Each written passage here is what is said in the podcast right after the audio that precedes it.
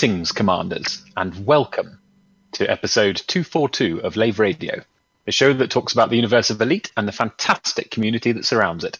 I'm your host, Commander Sovereign, and joining me in the Orange Sidewinder bar for this episode are Commander Psycho Cow. Good evening, everyone. Hello. Commander Edelweiss. It flushes! and Commander Shan. Hello. Do we also have an Ashley? Hello. Dr. Toxic. Yes, Commander Dr. Toxic. There we go. Um, uh, if you wish, you can join us live. Uh, you can access our Twitch chat channel through laveradio.com forward slash live um, and click on live chat. And of course, we are live on twitch.tv forward slash lave radio. Um, so, how the hell is everybody? Um, Grant, tell me about your week. Yeah, well, it's been the the old um, post ECM recovery week where we start getting back into the swing of things. So, yeah, lots of things going on. Um, not really had much of a chance to get into any eliting, but we are getting there. Um, say just trying to feel likely like the the bathroom worked brilliantly, so we have a, a very very happy uh, Susie. Um, so that's always a, a huge positive. Could you almost say she was a bit relieved? Um, well, you could, but that would just be a bit weird. You, you weirdo. So you're flush for success, are you now, Cal? Big load off of her mind, I'm sure. Jeez, oh. Yeah, I missed you guys. Not much. but no, it's been good fun. Um, busy again. We're planning for this week's um, wall tiling, so that's going to be fun and games. Um, spread out over a long period, but not not years, weeks. Fingers crossed. So yeah, That's, that's, it for the bathroom update this week. Not much going on. The bathroom is good. It's working. It's still not flooded. We've started cutting tiles for the wall, which means we'll be starting by applying some tiles tomorrow. Which means Lovely. next week So we'll have small have you tiles. got lot? Have you got lots of um, stuff to take down the dump then, Cal? Jeez. Yes. like this podcast. Shan, what have you been up to? Um, uh, last week I went to see um, Endgame with um, Elder Son, which was uh, was satisfying. I'm not saying any more spoilers than that. Um, Satisfying is a positive emotion. It is, yes, it is. Um, then uh, had a conversation with Sel- said elder son, who had been mauled by a meerkat. Um, What? Your son Yes. was mauled by a meerkat. yes. Where did you come into contact with a meerkat? Well, he's one of his friends from university. Um, their dad owns a private zoo or a private animal park. They then they use to take the animals and show kids. And uh, him and his girlfriend went there to um, look around the animals. Awesome. and um, yes, they they cuddled a skunk, um, which didn't skunk them. But thankfully, but apparently skunks only have a tiny amount of skunk juice in them, and once they've used it all up, they can't make any more. So he was safe there. Um, but yeah, so he was uh, he, the, the meerkat was on his girlfriend's shoulder, and he reached out to stroke it, and it then um, leapt on his hand and started biting it, and the meerkat was like dangling off his hand and taking chunks out of it. And he's got forty odd bites from it. It's quite a vicious thing. Bloody hell. Uh, and he Did then you got stitches? no, no, no. They're, they're small. Was the meerkat being possessive over the guy's girlfriend, or just No, didn't want to be apparently they. or No, apparently some of them are real psychos. it's just a um, vicious bastard? Yeah. Okay. So he got so um, he got mauled by Sergey. That's what we were saying.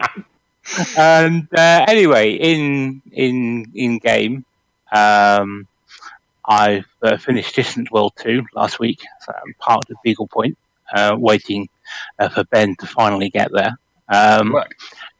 And I've been trying my hand at this void opal mining thing to see whether you really can earn millions and squillions of credits in an hour, but we'll come on to that later. Uh, have you been doing that out there on DW2 or with a different account? No, no, my, my shenanigans account is a Distant Worlds 2. Oh, yeah. And my, yeah. my main account is in the bubble. Ah, cool. Does your um does your meerkat fondling son play Elite? Um, no, but he's doing a law degree and he's in his final year, so he barely has time to sleep at the moment. No, fair enough. he barely has time to well, he did, animals. Well, oh, I forgot. He got he got um he got scratched by a raccoon as well. So I was I was um I I was seeing asking him if he was going for the animal bite unlock Special achievement. the achievement. trophy. Yeah. Lovely. um, Commander Edelweiss, how has your week been? Uh, yeah, my week's been great. I've been sitting on my children again. I've been trying to find the um the congratulations, Commander. You have managed to escape the noob zone. We'll give you a mission thing. Um, Why- Why you? heard it- Pardon? Did you buy an alt? I well, I've been playing with the Lave Radio account. Oh, okay, yeah. You know, as you do. Um, It, the It was the only one has that- been around for longer than the Noob Zone, though, right? It's been around for a lot longer than the Noob Zone, but it still only had about I think it had about 200 credits to it, to its name, and couldn't actually get anywhere. Did it find? Did, did you find it transported to the Noob Zone when you logged in? Well, no, I went off and killed it. So on patch day, um, I went off and killed it and started afresh on patch day on the show, Yeah. and basically did everything live on the show as if it was a new commander and they didn't know what the hell I was doing. So I didn't really have to do any no acting there then. Um, but I've been continuing on with that, trying to you know I've got myself up to mostly harmless and mostly penniless or whatever it is. Yeah. But I still haven't seen any. Hey, congratulations, Commander! You're not a complete idiot anymore. Why don't you go out here as well and play? Huh. So I'm I'm investigating that and trying to find out what the hell I need to do for it. Yeah, that'd be a great bug if people couldn't leave the Noob Zone. Well, I mean, I, I am sure I could leave the noob zone if I wanted to, but I, I remember reading in the patch notes or somewhere that we would get an invite to leave the noob zone. And I Oh, want- yes, you know, yeah. I'm I'm trying to do the trigger that. whole new new player thing. yeah, yeah, yeah. Um, and then I'll probably fly the orange sidewinder off to Lave and leave it there for, for the rest of its life until we have to do something with it again. yeah, yeah, yeah. Fair enough. Um, Um, so I, I did that, and like Shan, I also went to see Endgame, and yeah, I'll, I'll agree with Shan. The guys did good. Um, it's a very, it it's a good, it's a very, it's a good ending to the past what nearly 15, eight, however many years of films that the MCU have been producing now.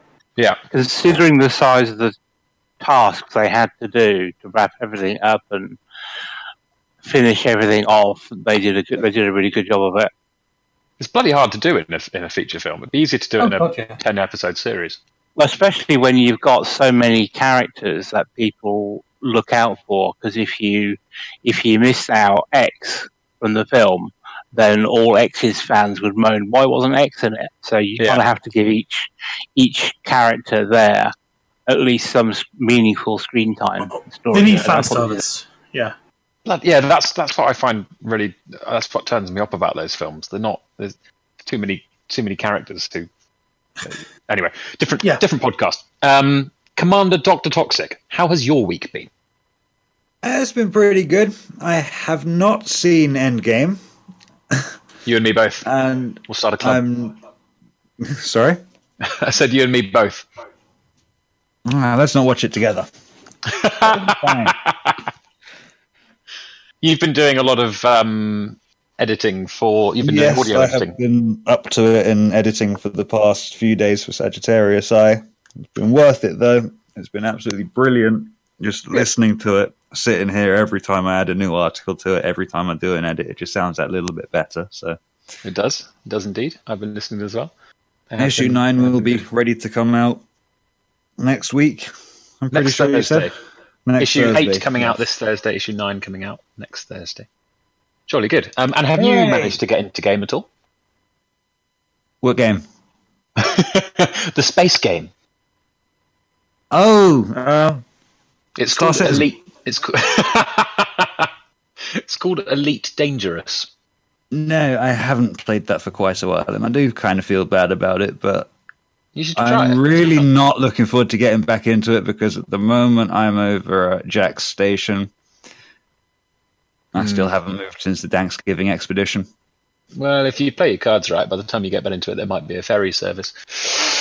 Ooh, anyway, moving on.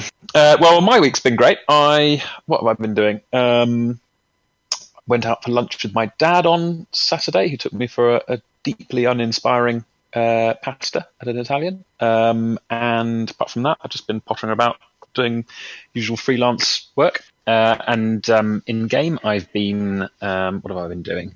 I spent uh, an hour or so doing laps of Dav's Hope this afternoon um, to prep for a new engineering project which I've got, which is a um, uh, a combat Viper um, with 2,000 points of hull um, for like potentially PvP and that kind of thing.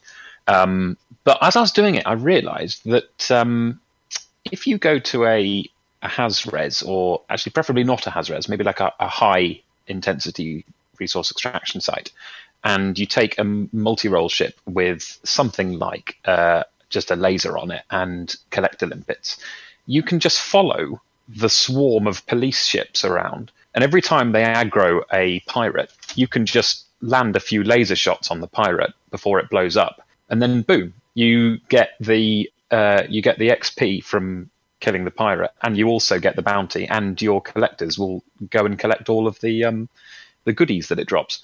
Um, and I was doing that with a couple of friends in Malaysia the other day, and I realised that actually doing that with two collector limpets is more is more efficient for collecting materials than uh, Dav's Hope, um, which was And great this is to what we call mining. I was going to say, Sue, didn't you realise that that's the way you earn money really quickly when you're a new player, is follow the police around and take stuff? Ah, okay. Well, I've I've I've been engaging in new player cheating. Then cool, cool. I've only been playing this for four years. Cool.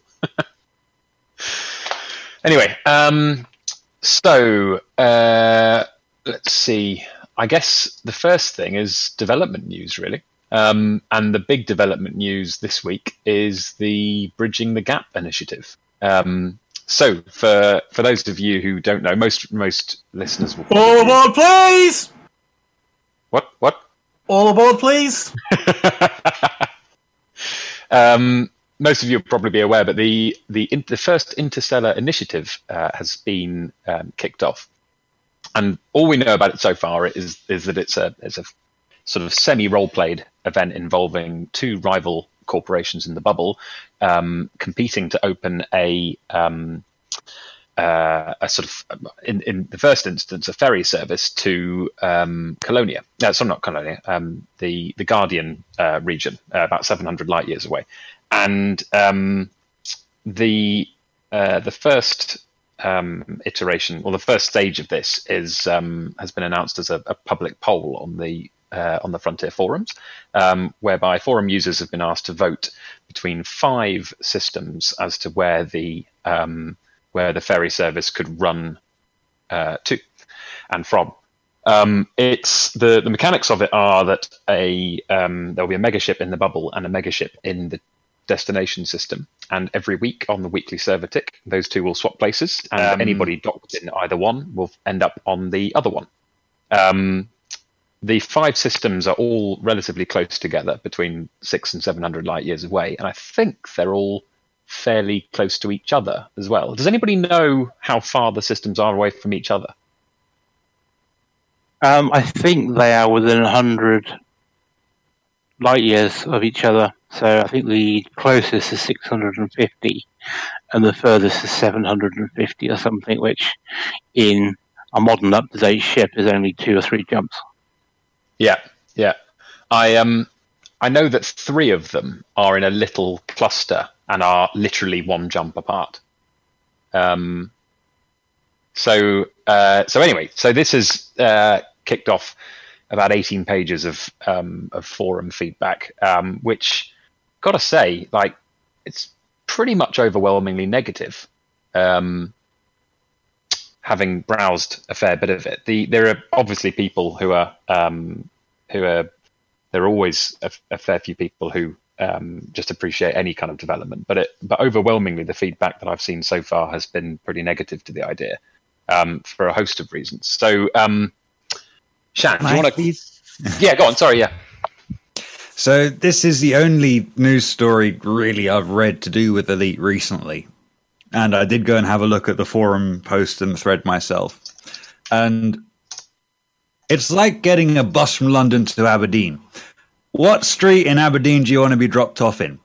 I don't give a damn. I'm closer than where I was by yeah. like most of the distance. Yeah, and they're exactly. calling this a community interaction. Well, the, the, the thing is, and is we haven't actually been told what we're voting for. You know, what is the difference between this system and this system in terms of you know, what difference will, will it make? So we've been asked to make a decision completely blind without knowing any of the consequences at all um, until after we've voted. And what my concern is, is how do we know our choices are going to be implemented that we voted for? And what if the people of Synuefe EN-H 1196s won't demand a confirmatory vote? Um, so, My so concern is that we won't a, ever end a, up with a ferry service at all. That's right. Well, we we will have a, of course, the um, uh, the, the megaship buses will, of course, be red with the with the signs. We will save you thirty six million credits a year on the side. but being a bit serious for the moment, it's a it's a little bit tricky to ask us to vote on something before they've revealed what the consequences are. And there's going to be a live stream on Thursday where they go through this, but the voting period is only a week, so we kind of lose three days of potential voting yeah, because absolutely. we don't actually know what we're voting for. So absolutely. it's a little bit strange. I, and yes, we had the Brexit jokes, but the parallel is interesting. Yeah, the um, uh, I think a week is quite a long time on the internet, especially on the Frontier forums. Th- things tend to threads. A week old thread is quite an old thread. Do you um, think if we ask Frontier, they'll give us an extension because we haven't decided properly? Look, any Guardian ferry service is um, is better than no Guardian ferry. So. Um, the um, it was really striking.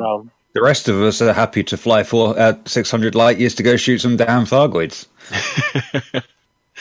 It's um, uh, there were two things immediately that struck out as that struck me as as being unusual. Um, well, you know, pretty inexplicable decisions. One of which was the fact that on the face of it, it's not obvious that there is any difference to any of these systems at all. Even when, and, and props to Frontier actually, Will and Paige did actually really quickly, um, like accept the criticism that there was no context around the decision and gave us some more information on the on the target systems. And actually, that kind of made the, that kind of highlighted the problem as being worse than initially realized because having having a look through the five, four of them offer the same reward. Three of them are one jump away from each other, um, and none of them are particularly distinctive. None of them are, you know, they're pretty much identical. There's there's no there isn't any real benefit to one or the over the other. So to my mind, either there is some significance to the five and that marks them apart from each other in some distinctive way in which which we haven't yet realized and which will be revealed on Thursday. That could well be the that could that could totally be the case. Like Will could Will could come on stream and say, you know, each of the five have a wildly different thing to interact with. Great. In which case, throwing open the vote four days beforehand is a weird choice. Or if there's no distinction between them, then it really does just look, look just look like they've plucked five systems that happen to have a guardian thing in them and not really looked very closely at what that thing is or even how far away they are from each other. Yeah, I haven't had a chance to look at them yet because what I thought when I saw the systems, I thought, ah, okay, one one will get you weapon components, one will get you module components, and one will get you ship components, and the other two will get you something else. So therefore, by choosing either module, ship, or um, weapon vessel. components. You, No, or yeah. yeah. Module You ship kind of- or um, what's the other one? Weapon. That's it. Yeah, so you by choosing one of those, that's kind of the next Guardian module we'll get. Yeah, but they are. Well, uh, that's that's true. But the thing is that four of them are vessel blueprints, and one of them, four of the four of the systems have a site in them which gives um, vessel blueprints, uh, blueprints, and one of them gives module blueprints. So that that to me looks like that says that the the the blueprint drop is not the deciding factor, is not what they've chosen this on. Um, what they, sh- yeah, I mean, it's just strange because I would have thought they would have had the live stream on Thursday, and then told us what the consequences were, and then says, "Oh, lines are now open" or something like that. You know, Yeah, yeah. It would have. It, yeah, I mean, I think definitely a lot of people have said um, this decision makes no sense. I mean, the the, the Ash's um, bus analogy is quite a good one. It's it's like being offered a bus service between London and Oxford, and being asked to vote which shop the bus stops outside. Well, actually, it's worse than that, isn't it? It's it's like being asked to choose um, a bus starting in London and um, finishing up in either Tottenham, Arsenal, or Chelsea. yes, yes, in- yes, because in galactic terms, yeah. 600 light years is what 10 jumps. It's 35 jumps it- for 20. It, it, if you've Yeah. got, I worked it out so that it, if 700 light years away with a 20 light year jump range, um, which you know some players might have, um, is 35 jumps. Um, each the the minimum hyperspace time is 13 seconds. Um, so even if you allow a, a minute per jump, it's only it's just over half an hour. Do we know if there's going to be a fee, like a bus fare or anything for that? Don't know, probably not. Um, ben, do you want to jump in? Yeah, I'm just wondering if the Megabus will have any toilet facilities and things like that on it. Um, you know, if we're going, one of the benefits potentially of, the, I'm, I'm going to try and actually go positive for a second, is you're out there at the Guardian sites, and yeah, you're about half an hour away, say, away from a tech broker who could go off and take all your freshly stolen Guardian technology and turn it into something that you actually want. Perhaps the Megabus will have said tech broker around on it, and then you can just go off and say, "Hey, I've got off and stolen these five ship components. Could you please turn it, give me a gun now?" Yeah, that, that could potentially be the case. Yeah, that, yeah. that that might be a that might be a benefit of it at least. Um, I was just thinking it would bring a whole new meaning to uh, mooning passers by, wouldn't it? The um, you've just you've made quite a good point, Ben. But the I guess the cynic in me wants to say, why are you coming up with that? Why why why haven't Frontier said, hey, the reason that this is going to be meaningful is because the the megaship will have X. It will be it will be a fully functioning home away from home for as long as you want to be out there grinding for whatever. Um, like Frontier often, um, the community managers often on um, social media and things have expressed frustration that people accuse Frontier of uh, communicating poorly. This is precisely one of those occasions. well, that is- potentially. I mean, it could just be. Well, we've we've picked five random systems to do with Guardians out of our asses, and there's no there's Yeah, nothing on the precisely- ship. precisely, You know, that's yeah. possible. It- What yeah, about so- the mechanics of actually voting on a website? well, that's another thing. Fuck, are they thinking? To be polite. Yeah, I mean that that the other the other big flashpoint on the thread is obviously the fact that for the first of these interstellar initiatives, which were which were due to replace community goals, which everybody's accepted have become a little bit um, tired, was that they would um, uh, you know they were going to be bigger, longer, um, and um, and you know inject new life into the game. To kick them off with something that exists entirely on the forum seems a bit of a misstep. Um, I don't remember the, the exact stat, but I'm fairly sure that somebody from Frontier in the past has said that the percentage of people that use the forum is very low, like something like something like between five and ten percent of people who own who own a game license use the forum. That might be why they've chosen that way. Personally, though, I think I would have preferred to have a um, a GalNet article saying uh, we want to speed up research to Guardian Guardian technology, etc. And these are the sites we want to investigate, and the be- and the benefits of this site is this. So all have it in game. Yeah, if, absolutely. And if, you, and if you want the the, the megabus to stop at this particular site, drop hydrogen fuel off at this station, and you want this one, you drop off hydrogen. So basically, you fuel the the megabus up for its. Oh yeah, that's brilliant. That's what? What was that? That was weird. So, And a bit of so then, yeah. So then, basically, the ch- the players choose which megabus to fill up, um, and which one goes. Yeah, that is that's a great idea. There, there are loads of ways that the vote could have been done in game. The Frontier can track all sorts of any any kind of interaction with the game systems. Frontier can track for any single player. Um, even even jettisoning things could have been done as a way to as a way for players to vote in game. Um, Toxic. Do you want to jump in? Yeah, the only thing I would have to question it is how many people would actually use it. I mean, you go out to do the Thargoids, you probably go out there for an hour or so tops, It's the Guardians. maybe a few hours. Oh, About Guardians. the same number of people who use a normal bus, I think. Which is not very many. Um, well, it depends what you. Um, it's a it's a good question. Like, if you want to get involved in um, any of the anti-Xeno stuff, any of the Thargoid fight, uh, uh, Thargoid fighting, um, getting the Guardian kit is a is a prerequisite really because it's by far the most effective way to fight Thargoids. Um, in fact, you can't you can't fight interceptors at all without special um, anti anti alien stuff and um, and the You can, you just don't win. well, yeah, they're just they're just rubbish.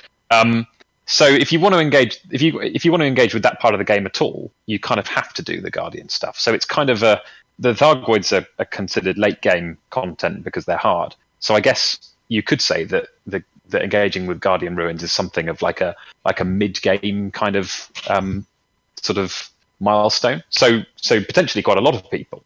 Um, but I don't know about the rest of you. But I I made a list of what I needed, went out there for it took me half an hour an hour to get there um, and then uh, spent a couple of hours out there and then came back all within Oh. a day I do wonder, just thinking about logistics, whether the megabus will have a large landing pad. Because if anyone has tried to take a large ship out to a Guardian site and find a place to land, it's more challenging than getting the Guardian material.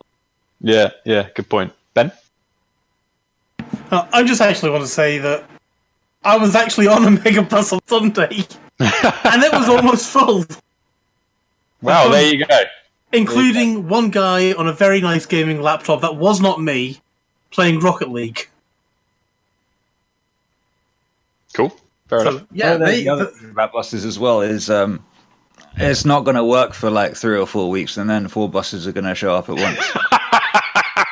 that could also that would be that would be funny. So, do we think then, because it's, it's going to be once a week, uh, do you think it will move at the server tick? yeah i Almost think so yeah So that would mean you'd need to board the megabus um, a Wednesday evening, probably. yeah yeah it, yeah it, it depends what time zone you're in but um, you'll need to for, for uk you'll need to you'll need to board it on the wednesday evening and then you'll wake up in wake up in guardian land on thursday but it does beg the question who's who would plan to spend a week there um, I, I, I did like the the april update was primarily aimed at new and casual players you know it had features that made the game uh, let, made it easier for people who have to be away, from, like maybe want to go AFK for a while to look after kids or do housework or whatever. And it had the, the whole newbie zone that made it easier and and a much better onboarding process for new players.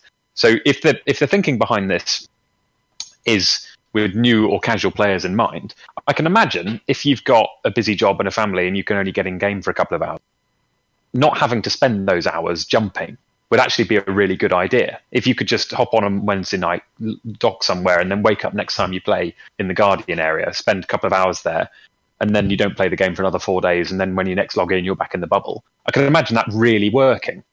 Um, so if if the if they have new or casual players in mind, it would make sense. But that begs the question of why have you chosen the, the forums to do the vote? Because the forums is overwhelmingly veteran players, and a very very small percentage of the player base at that. Um, anyway, some, some feedback from the. Oh, go on, Sean. No, I was going to say, um, because the forums are now linked to an in-game account, uh, it's it's a lot harder to have sock puppet votes. But also, um, is that if you're a new player, would you know to sign up to the forum and do that? Well, precisely, yeah. That, that's a good question. Is, is, something- I was just thinking of, I was just seeing um, people are chanting the wheels on the bus. there are something like four and, uh, game licenses. Um, there are Yeah. definitely not four million forum users. I, I I was trying to think of an elite version of the wheels on the bus, but the rotational correction of the of the bus goes round and round. Doesn't fit somehow. Really? Um, some feedback from the. There are a couple of pretty The good spoilers comments. on the bus are a waste of space, waste of space, waste of space. There you go. Uh, Commander Jonas said, uh, "You're kidding, right? The first week of the new Inter- Interstellar Initiative is voting on the forums. One quarter of this amazing immersive new CG is placing a vote for a system with absolutely no context as to why. Please tell me this isn't what you think qualifies as gameplay." Which is pretty biting, but I can't really fault his logic. Uh, Commander Niku or Nisu um, of Remlock fame said, "Don't get me wrong, I'm really happy about Interstellar Initiatives. Stories supported by features." But it's only for the English speaking community and those who read the forums, and no hauling to build a megaship or outpost, by which he means no gameplay associated with it, plus no description about these systems, so players will randomly vote for one system. And we have to wait one week, presumably he means on, you know, in the Guardian area or, or the other end. The first step is to vote for a system we have no details on. Hmm, I don't know what to think about it, which is a pretty diplomatic way of saying the same thing, really.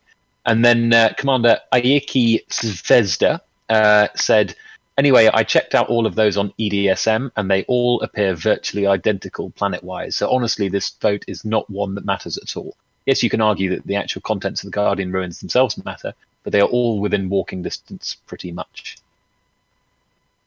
Um, the um, which yeah, can't can't really argue with any of that. All all of those all of those points are absolutely correct. It, do, it does certainly appear that um, that either there's more to it that they haven't told us, in which case we're back to the old frontier. Why don't you communicate properly? Um, or it's been, or there's not been a great deal of thought put into it. I I suspect they have thought about it, being, being fair to them. I I think what we're not seeing is the grand scheme of things, because maybe this vote is just to test a process out internally, um, rather than actually having a game mechanic. Because if you link it to an in-game mechanic and the processes behind it aren't right, we end up with another Gnosis situation. That's true. Yeah, you're you're being quite generous um, and inviting the the ire and scorn of the entire forum using player base would be an unusual way to test a system. Ben, Well, I was going to say what else is new, but anyway. if you're going to have a beta test, why don't you have it during the beta test?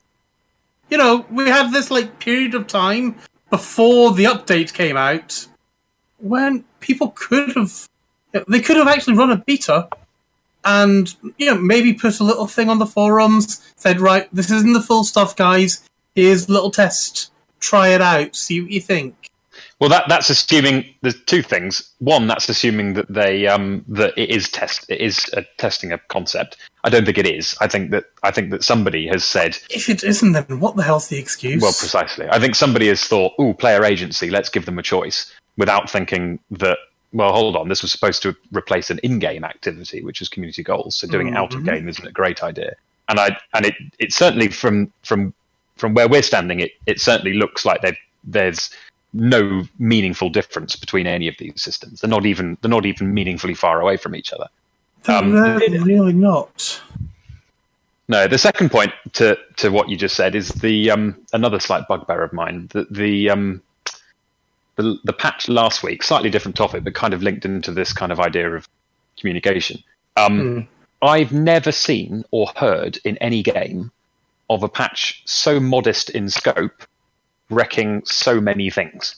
Um, that that patch last week- Never in the field of, of computer Yes, exactly, was yeah, so much yeah. wrecked by so, It's a little- for so many by so little. yes, precisely. I mean, I, I've no, no patch that the, the I've been playing since launch. No patch that the game has ever had has ever introduced bugs which meant that I that I couldn't play.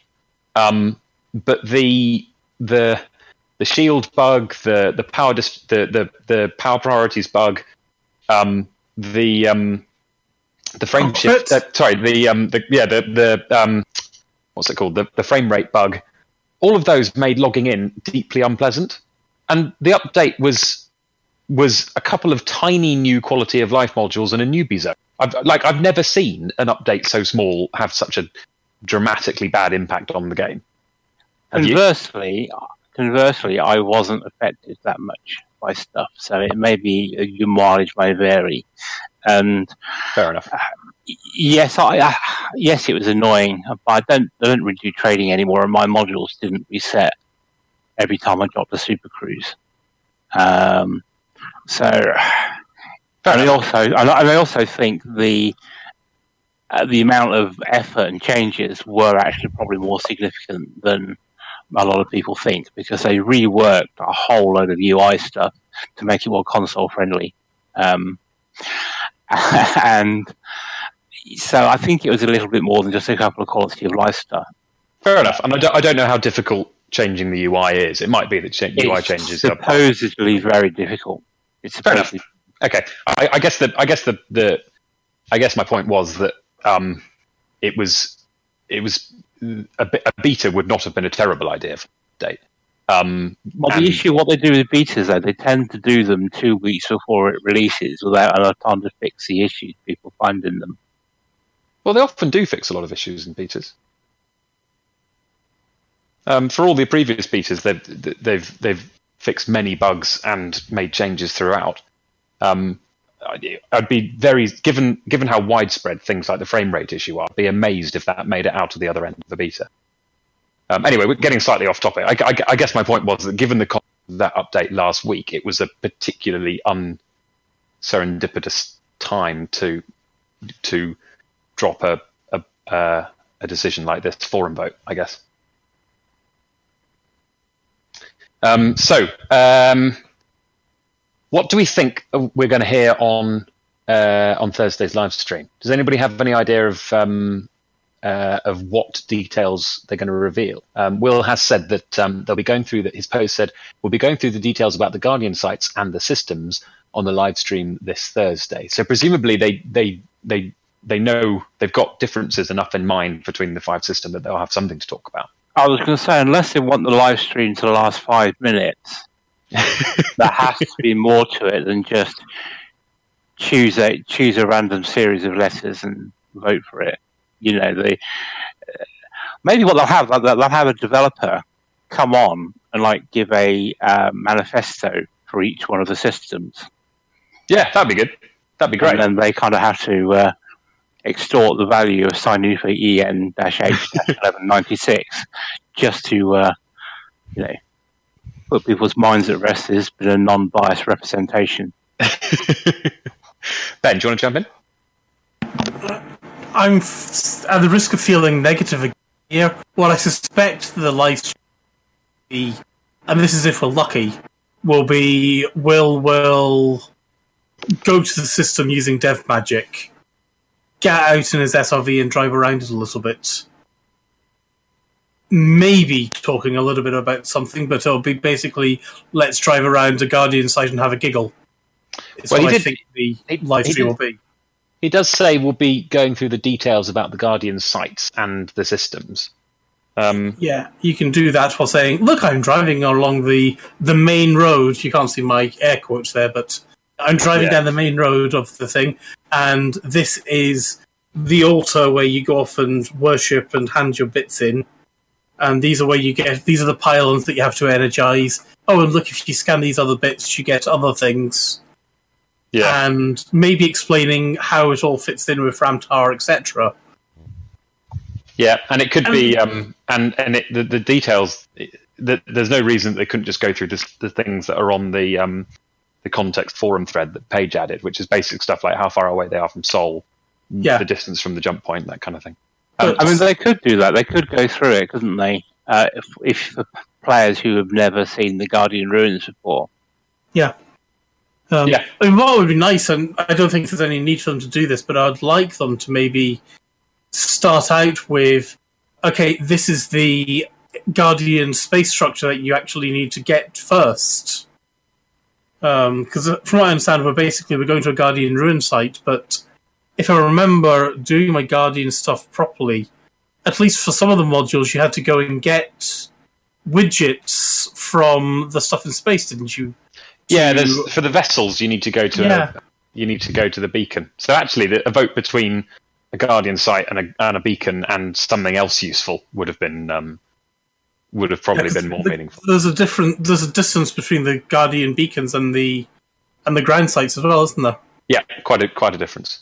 Yeah. Um, toxic. Do you did you want to leap in?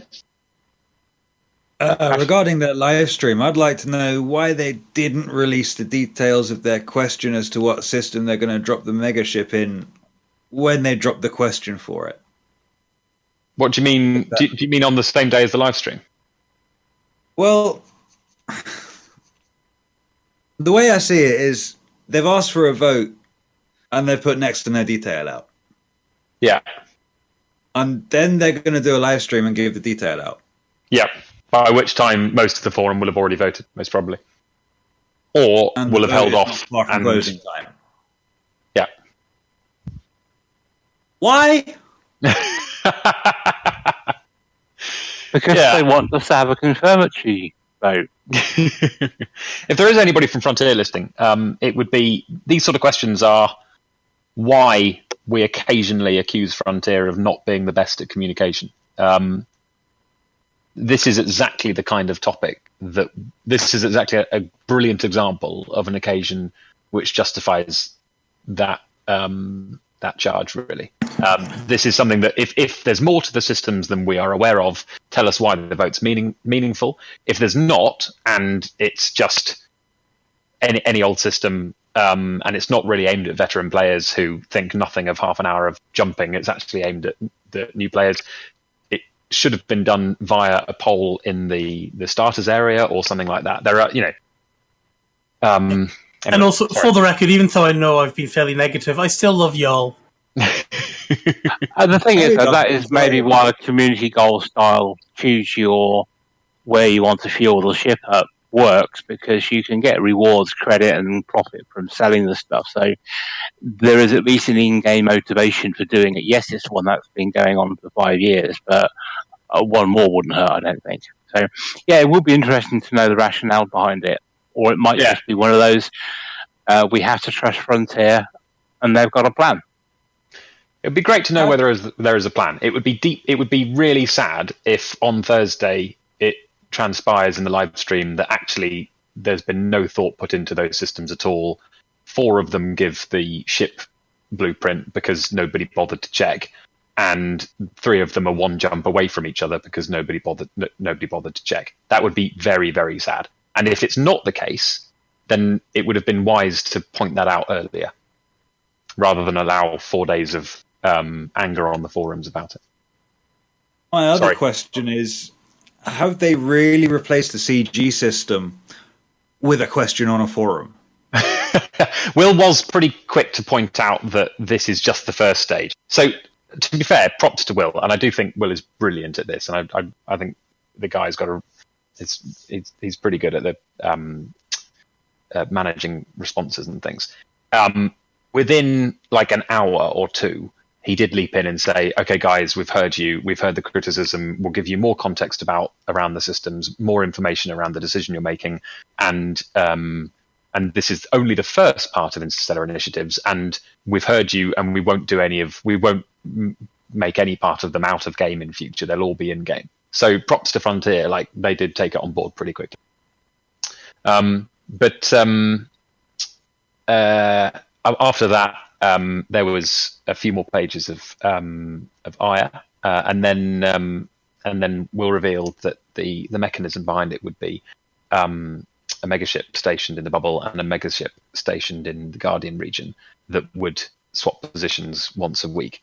Do Um, you think if they'd have just do you think if they'd have said, okay, we'll do a megabus service from um, I don't know, Lave to Colonia and it will do one stop off a week at the various stations on the way, so you could basically megabus a National Express coach, so to speak, from Lave, for example, to Colonia and then back again, where it takes you a week to do each, each stage. Do you think people would be more amenable to that?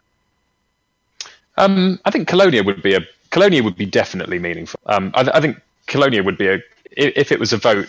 If it was say a vote between a ferry service between Colonia, Sag A*, and I don't know, like Formidine Rift or the Heart and Soul, something like that. That would be that would be a useful vote. Yes, it would make the galaxy a bit smaller, but that is you know we're five years in, and the game has a ten or so year development lifetime, it is reasonable to expect the galaxy to feel smaller over time as as as our ability to traverse it increases. So yeah, like that would be I could totally see that happening, and I'd have probably supported that. Uh, well, I wouldn't support it via a forum vote, but um, but if done in game, then yeah, I can see that working. So we could then say we're definitely leaving the bubble.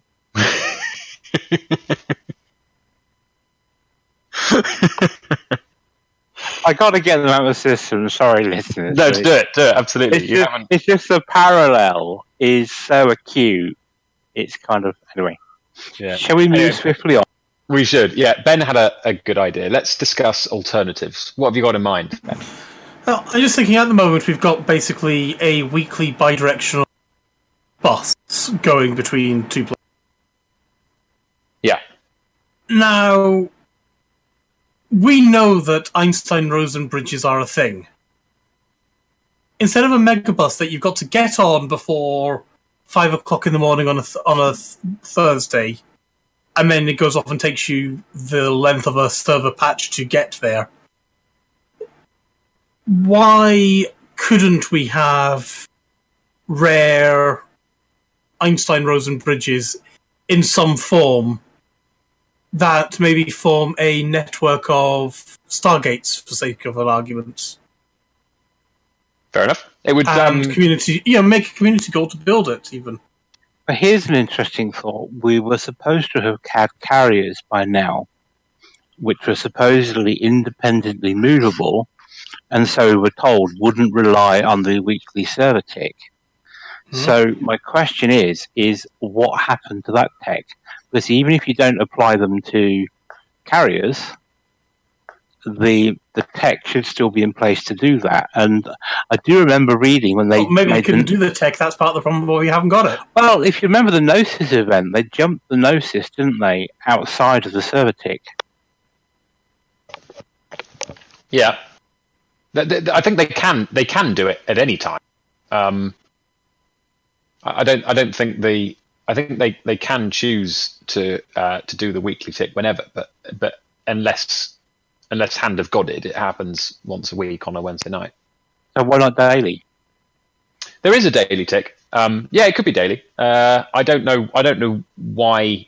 I don't know why the the ferry service couldn't be daily. That would definitely be more useful. I might even use it if it was daily. yeah yeah a daily service to a guardian site and back yeah i can see myself making use of that on the other hand a weekly service i'm not even sure i could be bothered to wait for it to wait at the at the location in the bubble to even take me in one direction of it i certainly don't see myself hanging out at a guardian site for a week before i can come back home Yeah, yeah, yeah, absolutely.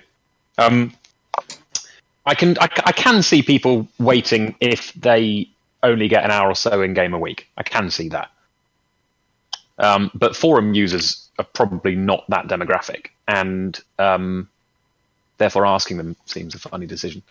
Um, but if you if you were really busy and didn't have a lot of time in game, maybe a, a week might make sense. But um, but I can't imagine most players are in that position. Really, um, most most people who play MMOs do so as a bit of a lifestyle choice. Except Elite is an MMO. And I'm assuming lifestyle there is in life at in inverted commas. Play it a lot, I guess. Is the point I'm making. yeah. um, yeah. Okay. So al- alternatives. The I, I, like if we move on. Frontier have already conceded that doing it on the forum wasn't a great idea, so we probably ought to drop that a bit. Um, but alternatives to the mechanism. Um, we've got different targets in mind, uh, so like Colonia, for example, and a more frequent ferry service. Both of those I could see working really well. Either either a daily ferry to the Guardian site, or um, uh, or a more meaningful choice between destinations. Um, but if it, even if it was a daily ferry to the to the site, it still doesn't explain why. It still doesn't highlight the differences between the five systems that we're being asked to choose from. The only reason I can think of them doing it on the forum is to drive people to the forum. Yeah, could be that. Why? Why do you think that would be desirable? Because, as you've said previously, that only a small proportion of players actually read a games forum, and by directing them to a forum to do something like vote on something, it does direct them to the forum, and maybe they'll see all the positive posts there and want to stay. Fair enough. Could it, it be random shower thought, just a test to make sure that the forums are all working? I mean, it's they were hoping for a lot of traffic, I assume, which is why they put the vote there. well, the thing is, though, actually thinking about it, if you want to drive people to a forum, you give them a reward, like I don't know, free decal if you if you click on this button on the forum or something like that, that's how you test whether something works or not. You give them something rather than a intan- rather than intangible location. Yeah. Also, toxic. Why are you in the shower? All the best things happen in the shower. Fair enough. Why are you questioning this now? We've been on air for how long? it's that time of the year again, Suv. Right, fair enough. Yeah. He has a shower every year, whether he needs it or not. um, anyway, we could probably uh, we could probably move on a bit. I feel like we're sort of covering covering the same ground. Um, does anybody want to chip in any more on this before we move on to other things? No. Okay. Um, right. Well, uh, the other thing that happened that was fairly noteworthy in the community this week was um, the uh, the probably record-breaking amount of money that people have managed to make from void opal mining. Um, I'm pretty sure it was over a quarter of a um, a billion credits in one uh, in one single session. Uh, it was two hours, wasn't it?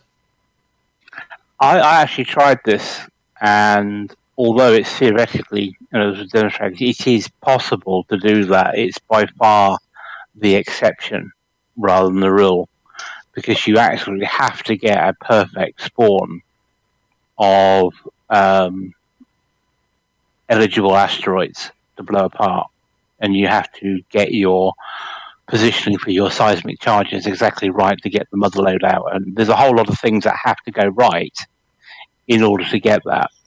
Um, right. And I would I would anticipate, you know, the the average player would probably be in the 25 to 50 range million. Okay, yeah, that's, so that's quite a lot lower. What's yeah, um, what what's the point about the um, how does the getting the seismic charges right?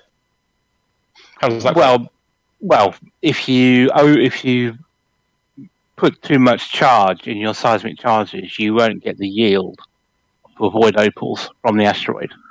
And if you do too little, it's basically a damp squib and you seal off the fissures.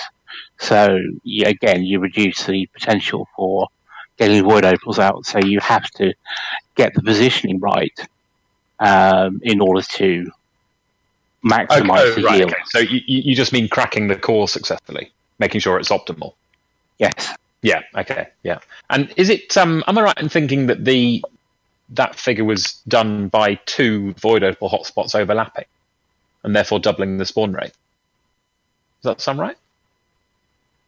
I believe so. Yes, so you can get them where they overlap because the, the place where I I did it before that before this, there was a void opal hotspot and a ice low temperature diamond overlapping, and I'd get both at a certain point. Cool. That's pretty good. Um, well, uh, I, I went out mining last week, and I, I think I took me about six hours. I, I, this is slightly unpopular opinion, but I don't actually love the new mining system. Um, I appreciate that it's like technically pretty well done, and cracking asteroids is um, is gratifying, but I just I just find it quite boring. Really, it's not that, that's not a reflection on the on the on the system. It's more a reflection on my personality and and mining as a as a as a thing to do. Um, but I, did, I, I, made 150 in about four hours. 150 million in yeah, four hours. It's okay compared to the um, the Smeaton passenger runs last year.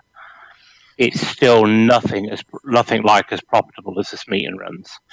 The the, the, the, the Smeaton runs were just obscenely profitable when they what, were going. What's a, what's a Smeaton run? Uh, this was when you could load up your ship with passengers, and you'd get like, please take sixteen passengers to a place five or six hundred thousand light seconds away. So mm. what you do is you fill up your 160 seat Anaconda with passengers paying 40, 50 million for each mission. So, you so instead of being mission. a megabus, you're now being a stagecoach. Well, you, you, you're actually more like being one of those Indian buses where you cram as many people in there as possible. You're being a little tuk tuk. yeah, one of the Indian trains, you know. But anyway, you could, I mean, you could pull in three or four hundred million in there for an hour. Wow, ninety minutes worth of stuff. Because, and it was easy because all you did was you just pointed the ship at the uh, Smeaton orbital, and as long as you kept an eye on your interdictions, you just sort of arrive there and fill up and come back. And it, it was that easy to get huge amounts of money. Wow. Okay. And is that um, can you do that anymore? No, Frontier Frontier nerfed it because uh, what it was was the payouts for passengers scaled according to the distance you had to travel in Super Cruise to get. Yeah. Okay. Yeah. Fair enough. Um, ben, do you want to jump in? Yeah, I was just thinking that I actually preferred the older way of mining. I think. I think I'm gonna mining when I go mining. It's like a. I've always sort of put it down to like a, a quiet Sunday morning fishing kind of thing. Yeah. And with the old style of mining, I could you know, send out a couple of limpets, go off and have a look and see what's what fly along to the rock, hit, um, get into it with a couple of mining lasers, scoop it all up, rinse and repeat, and yep. it's you could almost it's almost zen like in its peace and quiet. Yeah. Um, the new stuff is a lot more proactive. Yes, it is more active, definitely. Um, but I'm not convinced it's actually necessarily better. Um, hmm. It's more yeah, varied, certainly. It's more varied, but I don't know if I. I don't actually know if I prefer shoot it with a mining laser and get random stuff falling off off of the rock, yeah. or shoot little nodes off with an abrasion blaster, get that, then press and hold to get me drill in, and then press again to release the drill or whatever it is um, and make sure you're doing it all in the right places.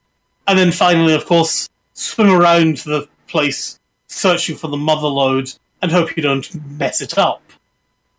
Um, um, I've got to admit, I d- I didn't. Um, I didn't dislike the old system. I think I, I, I think I found it quite meditative. The um, yeah. you know, shooting a prospector limpet at a thing, and then you get a like there was a real evaluation um, sort of process of um, oh, you know, is does this have uh, like is this is this asteroid worth my time, or should I um, should I move on? and then Right. actually the, the, the firing the lasers was a was a skill that was skill based because it, you know firing at the pole of an asteroid was better because um, the um, because the, uh, it you, your fragments wouldn't fly off in lots of directions because of the spin um, and um, and you could do things like you know fire at an angle um, at the at the rock face so that um, to make it uh, the angle better for your collectors to grab the fragments and that kind of thing. So it, I it- just it enjoy drawing reliefs in the rock. it certainly it certainly wasn't like it certainly wasn't a complete lack of skill. It wasn't like honking, for example, which is just hold a button and then get a reward. Um, just just out of interest, did- had, have anybody have there been before the mining overhaul? Were there any loud calls for um, an overhaul to the mining system? people did say it got pretty boring.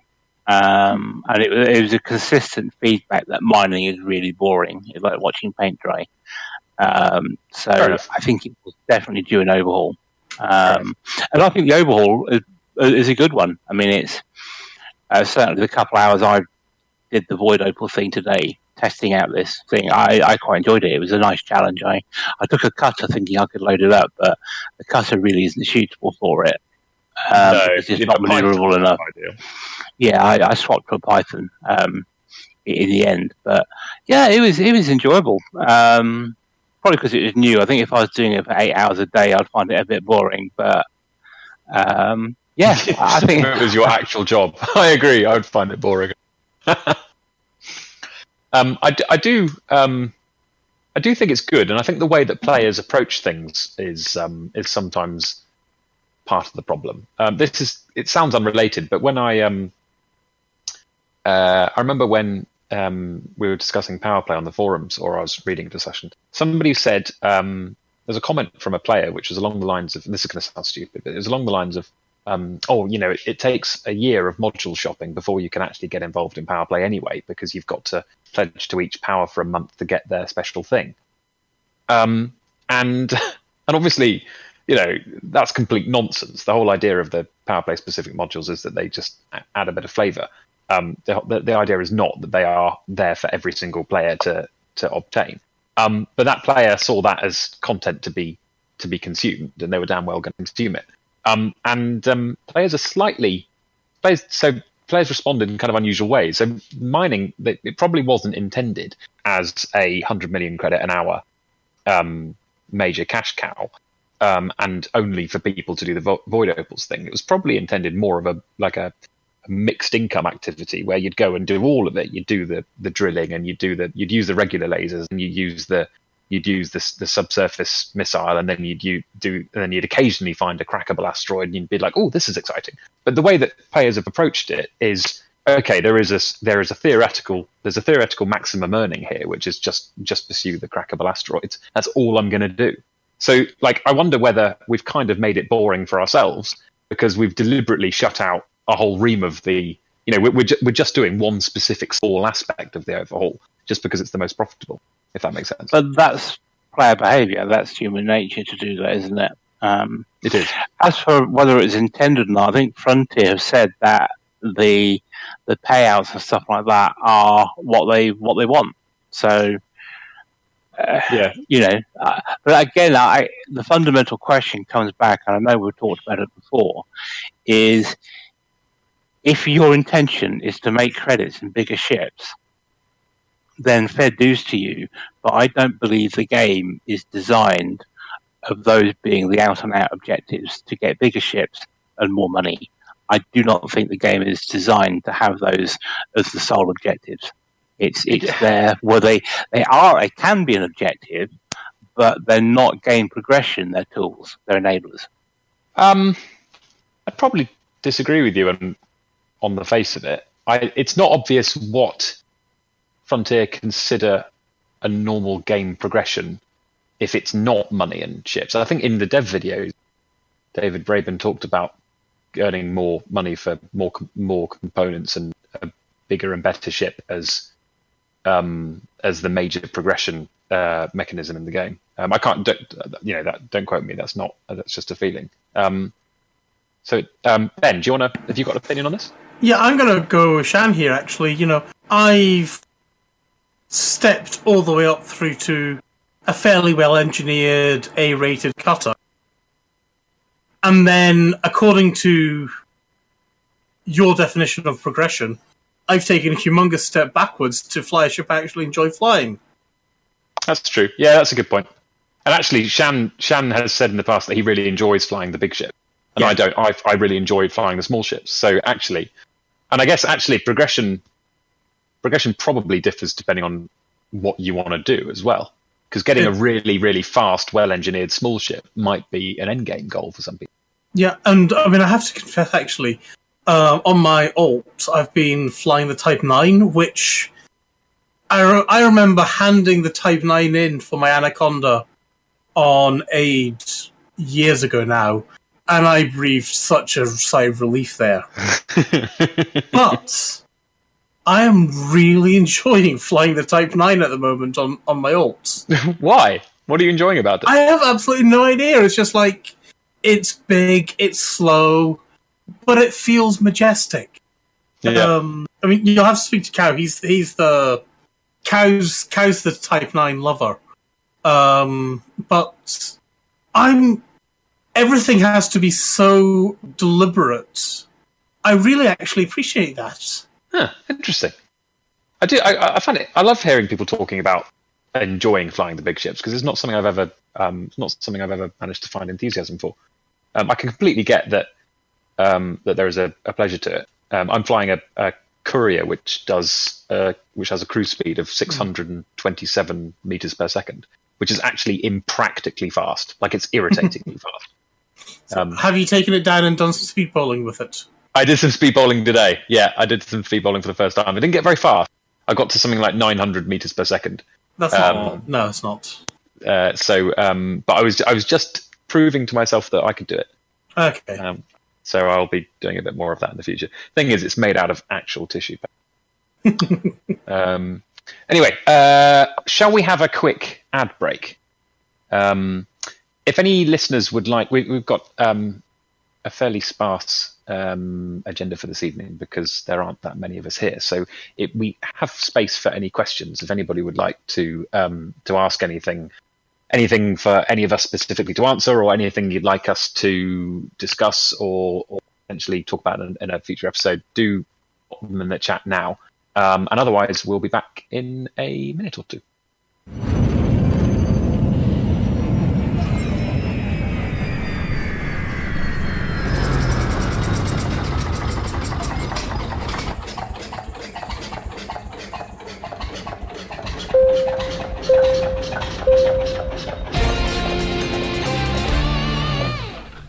This is a public service announcement from the Fuel Rats. Please stop what you're doing and pay attention. If we can rescue you, we will, but you can help us help you by following these easy steps. 1. Fly 50 light seconds or so from the system's main star and drop out of Supercruise. 2. Note down the current system and the nearest stellar body. 3. If you're on emergency life support, log out immediately. 4. Go to fuelrats.org and click Get Help. 5. Stay calm, hold your breath, and let our seasoned professionals do what they do best. The Fuel Rats. We have fuel, you don't. Any questions?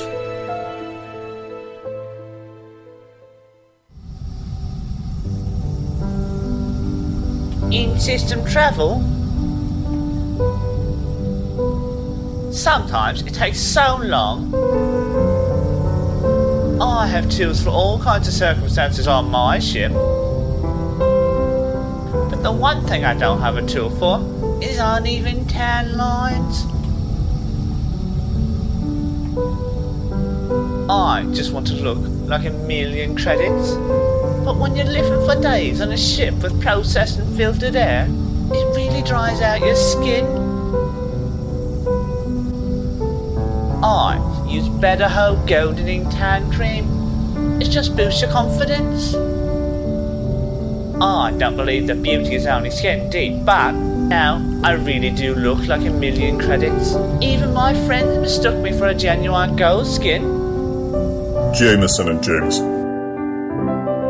Upgrades and services for your body.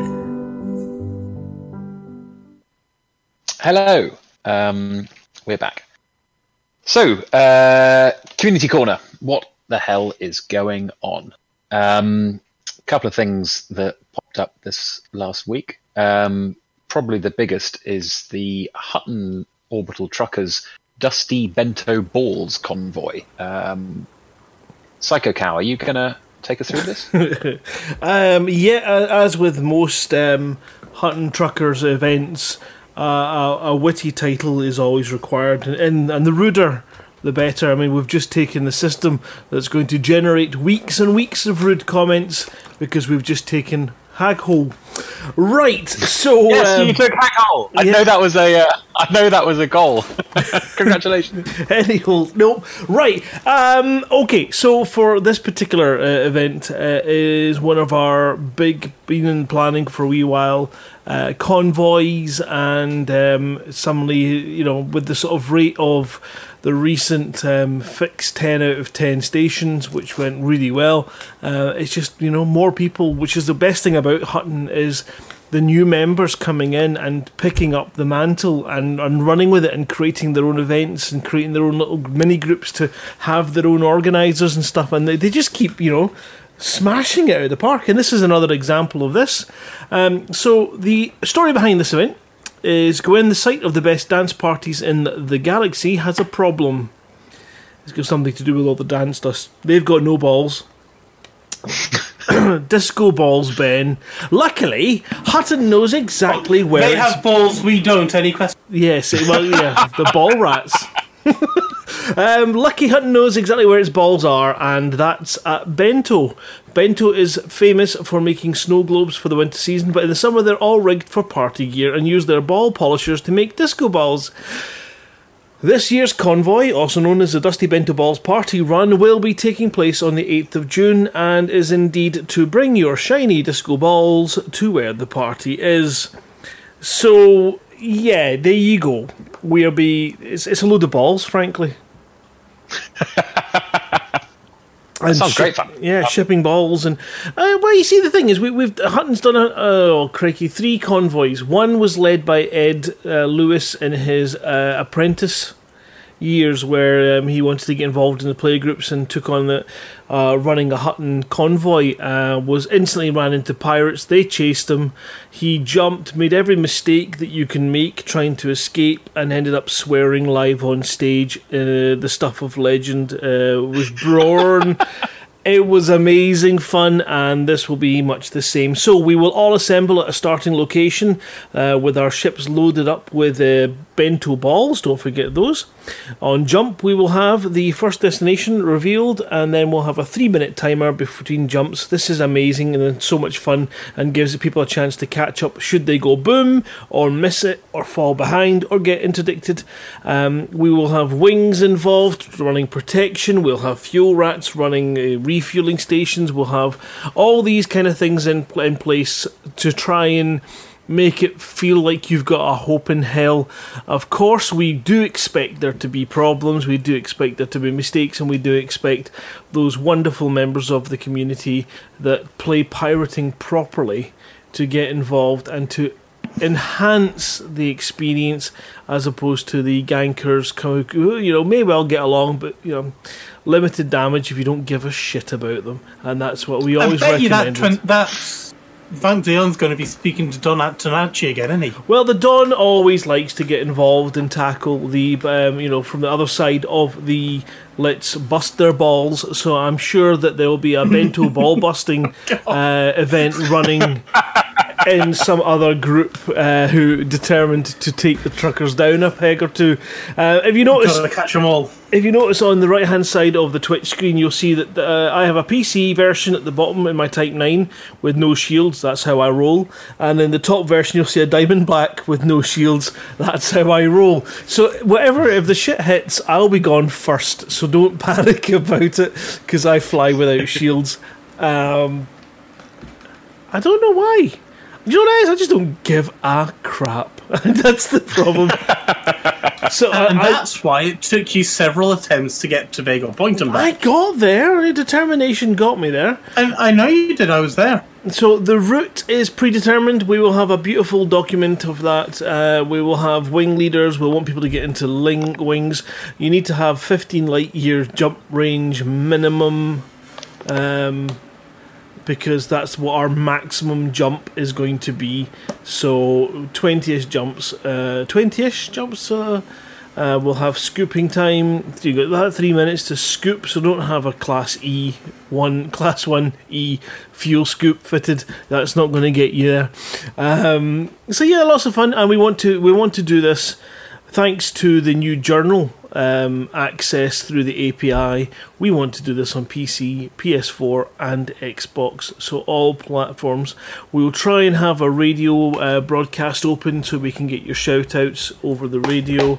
Um, yeah, we're just going to try and make sure that it's fun and a big event, and we want as many people involved. If you've never done a player run event, and Distant Worlds just seemed too much of a commitment. This will be an evening, and it'll be a lot of fun. Turn up at the right time, join in on whichever platform you're on, and just be part of something that's just a bit silly and a bit of fun. And yeah, don't take it too seriously. If you get killed, it's alright, don't worry. If you have a problem, if you really do need help getting loaded up, then obviously join the event group page. There's a forum thread if you search for um, Hutton's dash Dusty dash Bento Balls Convoy 8th of June, you should find it in the forum. That makes it nice and easy. Uh, or you can go and to five minutes later, the FBI will find you. yeah, just watch your Google search for history. But if you look at the event page on Hutton's uh, Facebook page or, well, Discord, then just ask around and we will put the note in the show notes at the end.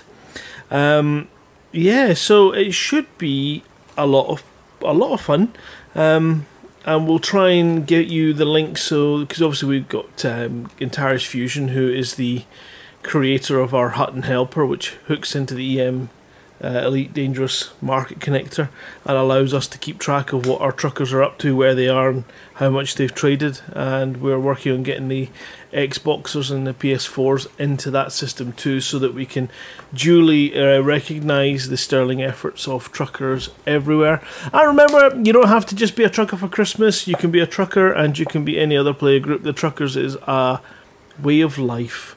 Um, and it might be a passing phase that you go through of trucking. Um, it's not a exclusive. Oh no, sorry, you can't be a scientist if you're a trucker.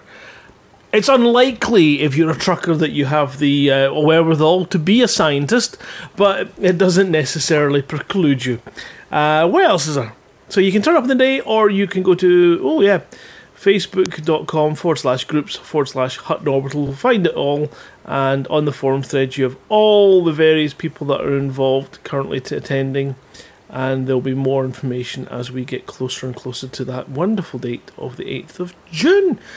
Um, and yeah, as usual, you would expect some real world prizes if you're involved, and bring that special element of comedy, uh, kindness, excessive stupidity, um, going to those lengths that are just beyond all those of human understanding.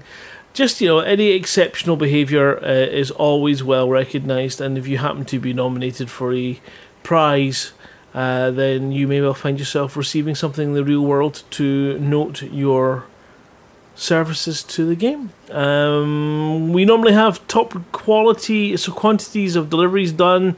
We tend to come up with all kinds of ideas of ways of being able to get a mug into your hand, which is my mission and has been our mission in Hutton Truckers to make sure that you don't just get it for nothing, that you earn it, and therefore it has a value from that. And when you see how desperate people want these uh, beautiful Hutton mugs, it means we've done it right, and we'll keep doing it right, hopefully, for as long as we can.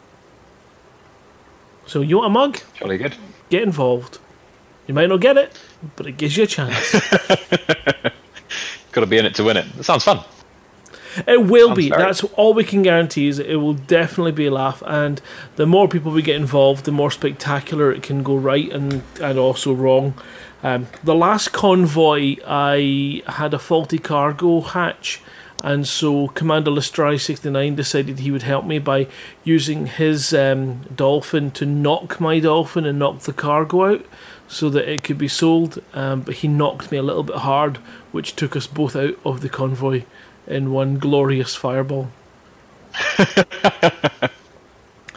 that sounds So yes, Um, brilliant. Okay. Uh, right. Other uh, community news. Um, one, an aside, not really in the um, not really in the show notes. Um, did anybody see the GalNet article about the uh, the player's ship or the commander's ship being stolen?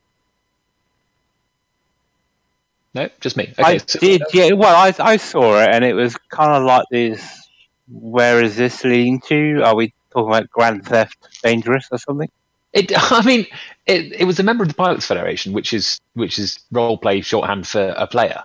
Um, but I don't think it was a real player. Uh, so, like, I don't know. I was just quite interested by that. Um, it's uh, it would be it would be a funny thing to do like an ongoing story on. Um, it's the kind of it's it was the kind of thing that would introduce a new gameplay feature, but it's not obvious how they'd do that without space legs. So um, no, I, I just wondered whether any of you had had any um, struck me as quite interesting, and it was in the it was in the newsletter as well, um, I believe. Um, other bits and bobs. So we um, we've got a new video um, from Matt Ricardo about um, elite uh, the Elite Dangerous Ship Scale uh, video, um, which is um, which is I think the third of a series that he's done where um, I think he uses um, Blender or something like that and um, and lines up me- um, models of every single ship in the game next to each other to compare the size, and they are it's fantastic. It's so good. It is, yes. I, I saw that today actually, and I'm glad he's gone back to that format because I think there was one previously a year or so ago where they kind of had one landing pads and things like that, which I didn't think worked quite as well. No, Um, but this, but, but this one is very good. He, he doesn't just go for them in one um, perspective. He's changed them so there's like an overhead view, a side view, and yeah, yeah, yeah. The uh, front all I sorts of stuff. Yeah, where you get the height comparisons as well. Yeah. So yeah, it's definitely worth checking that out. Um, and uh, I was amazed that the uh, the Type Nine is the same. That blew my mind. Huge thing. Um, Sorry, Sue, you broke up there. The Type 9 is the same as what? Type Nine is he, he overlaid a uh, a model of the International Space Station um, above the Type Nine, and they're basically the same size. So you're That's, currently that's flying. actually, yeah. That's actually my fine. one criticism about the video is I found the overlays were up there for too short a period of time. That's such a nitpick. It is, but I, well, I was looking and I was like, "Oh my god, that's that!" And then it's like, it's gone all of a sudden. yeah, I, I I know what you mean. I was a bit like Um, space. yeah, I don't know. I'd almost maybe prefer it to just like pan over and it always to be there rather than fading in and out. I don't know. Yeah, yeah. But anyway, Matt Ricardo, if you're listening, uh, Awesome job, sir. uh, brilliant, and that was absolutely fantastic. Um, there's also been uh, another bug that's been flagged, the canopy strength bug. Um, ben, have you encountered this? I haven't encountered it, but I know it's something that a lot of folk out on DW about, and the all deals are basically letting everybody know that if you're having problems, give them a shout ASAP, and they're obviously they're spread throughout the galaxy now. Um, you know, ready for anyone who's got any problems. Let me just go and check my canopy co- my canopy level while I'm talking about it. Is it Um, that the is it that they've lowered the resil- the integrity stat for that for that module, or is it that um, or or is it that it's like a is it linked to the um the power priority bug or something like that, or is it just is it just that they've made cockpits less resilient? Oh, I, I, it sounded like it was originally a graphical bug or a, a a- a problem in the UI, and now some ex, some experiments are saying actually no, it really is a bit weaker than it were. Huh? Random. Very Um, strange. And yeah, so it's just even more made of glass, I guess you could say. Because that does actually have a potentially big impact Okay. on anti on anti Xeno ships because it seems when I've fought Thargoids, they always seem to go for the canopy. Um, Yeah. So I mean, yes, explorers are vulnerable because their ships tend to uh, have more exposed canopies. But yeah, for anti Xeno stuff, it could Mhm. be quite damaging for uh, Yeah, that's a good point. That's a good point. Yeah, it's definitely it's definitely a um, a real risk for AX because the the Thargons um, they fly directly at you, um, right in the middle, um, and um, uh, and the Vulture is used for AX combat a lot, and that's got like a uh, it's basically got a conservatory on the front for a cockpit. I was in the um, the Vulture in VR for the first time the other day, and I basically felt like I was sat in a greenhouse. It's quite fun. Uh, so yes, that is uh, that is a uh, a risk. So um, please be careful out there. And if you do happen to break your canopy, remember to call the seals immediately. Um, did we have any questions from the Twitch chat? I don't think we did, did we? No. Oh, No, I don't think so. They're busy talking about bully. About what bully? Wait, I'm, I'm. I don't know if if Windpike is talking about Bully the game from Rockstar or or possibly maybe from Bullseye. Um, Keep out of the black and in the red. There's nothing in this game for two in a bed. okay, maybe it's that. I don't know. Uh, there was a quick question. Um, sorry, I, I, I forget the chap's name. Um, Commander Mhm. Hales, I think it was, uh, who asked, in people's view, uh, what is the best looking ship uh, to fly in VR in terms of cockpit view, other than the aspect Oh. Explorer? So if you're in VR, which ship has the best cockpit view, other than Great the aspect question. Explorer? Great question. Okay, Commander, uh, unconfirmed. My pick is probably the Imperial Courier. Oh. Absolutely love it. It's um, it's super super. Uh, like in in on the screen, it doesn't really. You, you it sort of it can't really get the effect, but in when you're inside it, because it's such a small ship, and because the cockpit is because the front of it is so narrow, you really feel like you're in a fighter jet. Um, and it's just really plush inside, and the visibility is amazing. So definitely the Courier. Um, Ventura says in the chat that his favorite is the T9. Um, presumably that's because it's basically a conservatory stuck on the front, and you can see everything. No, don't you go dishing the T9. You, yeah, that just you watch your. There's nothing better than a Type Nine than trying to turn a corner and bending your joystick over in half. That's why I use the Warthog because you know you, you do get a bit. Um, yeah, Handsy. desperate, desperate as you're going. But no, uh, one of the best things about the Type 9 is VR and the Type 9. It's the one ship that has a drop at either side of the cockpit of the chair, which means when you have VR and you have the ability to walk around your room, there's certain areas of your cockpit that just scare the shite out of you to walk over. Um, and if you're daft like me and you set the reset um, for your height so that you can pop your head down through the gap, just bear in mind that the floor level's set separately to your reset, and you will end up banking, you know, banging your face off a wooden floor. But um, by all means, try it out. It is a beautiful ship. Um, I, I've always, since I got the Type 9, loved the Type 9. The only one that has something similar that makes it special in VR is the Fer-de-Lance with its beautiful canopy that you can stand and just stare out of behind the chair. It's just glorious as well. So, but for me, Type 9 every time. Yeah. There's quite a few suggestions in chat. Um, my personal one, I think, is the Krait 2. I, I, I like the Krait 2 for the cockpit, not necessarily because of the view outside, but because of all the little details and fun things on the inside.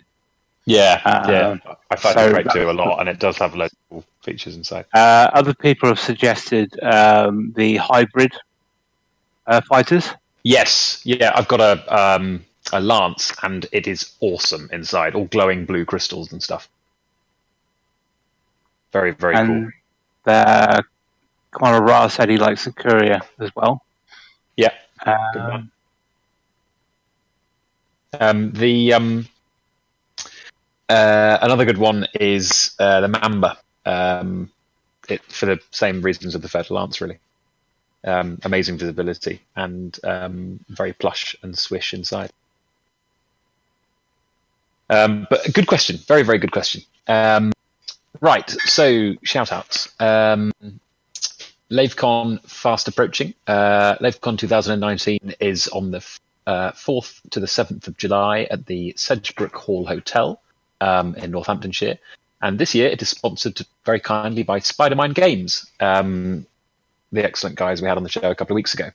Um, our sister station, Hutton Orbital Radio, broadcasts on Thursdays from 8.30 uh, at tv.forthemug.com or radio.forthemug.com. Um, and uh, and you can go there for just the audio. Uh, if you're interested in CQC, uh, hop on to the CQC Discord, the discerning commander who likes of CQC action. Um, and that's it for another episode of radio.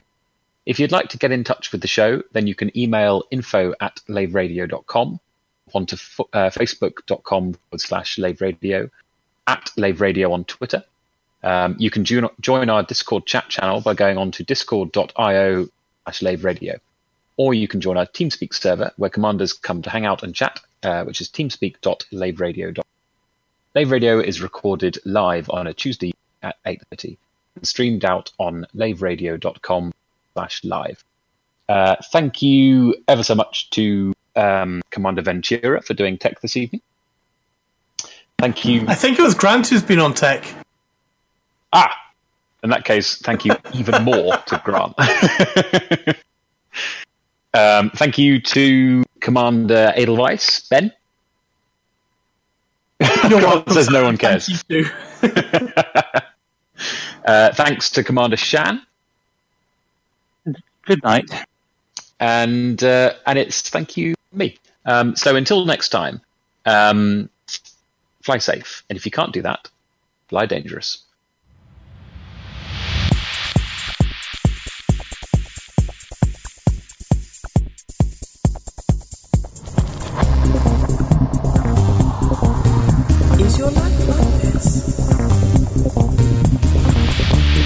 Having an orange inserted.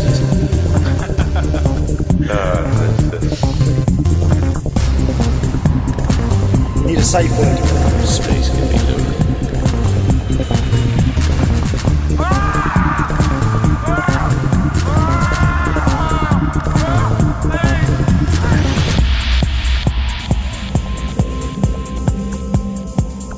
I'm gonna see the galaxy. Thank you.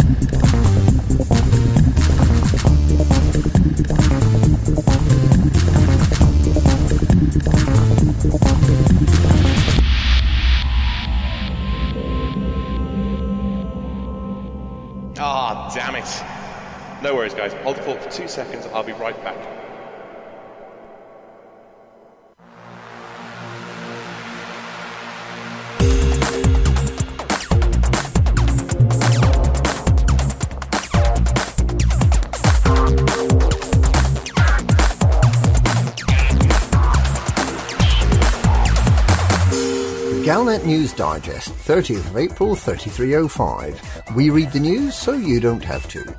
In this week's news, SEALs issue canopy warning.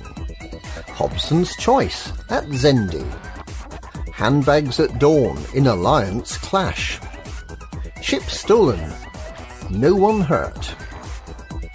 All aboard the Gnosis. SEALs issue canopy warning. Concern has been expressed following the revelation that some cockpit canopies may not be as strong as previously believed. Scientists now believe that prolonged exposure to cosmic radiation may be making the canopy structure brittle. Tests by hull seals have revealed that heat damage, damage from neutron star ejecta, and from weapons fire are all now far more significant than previously observed. Armour type does not seem to make any difference, but testing is ongoing to see if the fault affects some type of ships more than others. Issue 1081 has been raised with the Pilots Federation. In the meantime, any commander affected by a blown canopy is urged to call the hull seals as soon as practical, and ideally before their air supply runs out. Hobson's Choice at Zende. A new megaship ferry service to a cluster of Guardian sites is shortly to enter service, and independent commanders are being polled about their preferred disembarkation point. Zende partners are offering the service using the megaship Stargazer in response to demand for more and better quality Guardian data to fuel engineer Ram Tah's search for improved anti-Thargoid weaponry. In fact, Zende partners themselves are hoping to get in on the act, and may be doing a bit of research on the side. The regular service will run from Zende to one of five possible destinations in the Synuefe sector, all fairly close together, and all but one offering primarily ship blueprints. The exception, Synuefe GT-H B43-1, offers module blueprints. Although there doesn't seem to be any great advantage of one destination over another, the ferry service should prove invaluable to commanders wanting to help with research or who simply want to earn the right to use Guardian hybrid technology. Commanders may vote now, or wait until Thursday, when Stargazing Tours will launch their brochure. Handbags at Dawn in Alliance Clash. Prime Minister Edmund Mahon has quashed the Alliance President's demands for additional defence spending. President Gibson Kincaid, whose role is largely diplomatic and symbolic, has become vocal in recent weeks, attempting to steer the Assembly to take a more hawkish outlook and to fund the building of whole new Alliance fleets. Mahon eventually needed to step in to overrule Kincaid, rejecting the funding proposals and reminding Kincaid that he had lost his bid to give the presidency anything more than nominal powers.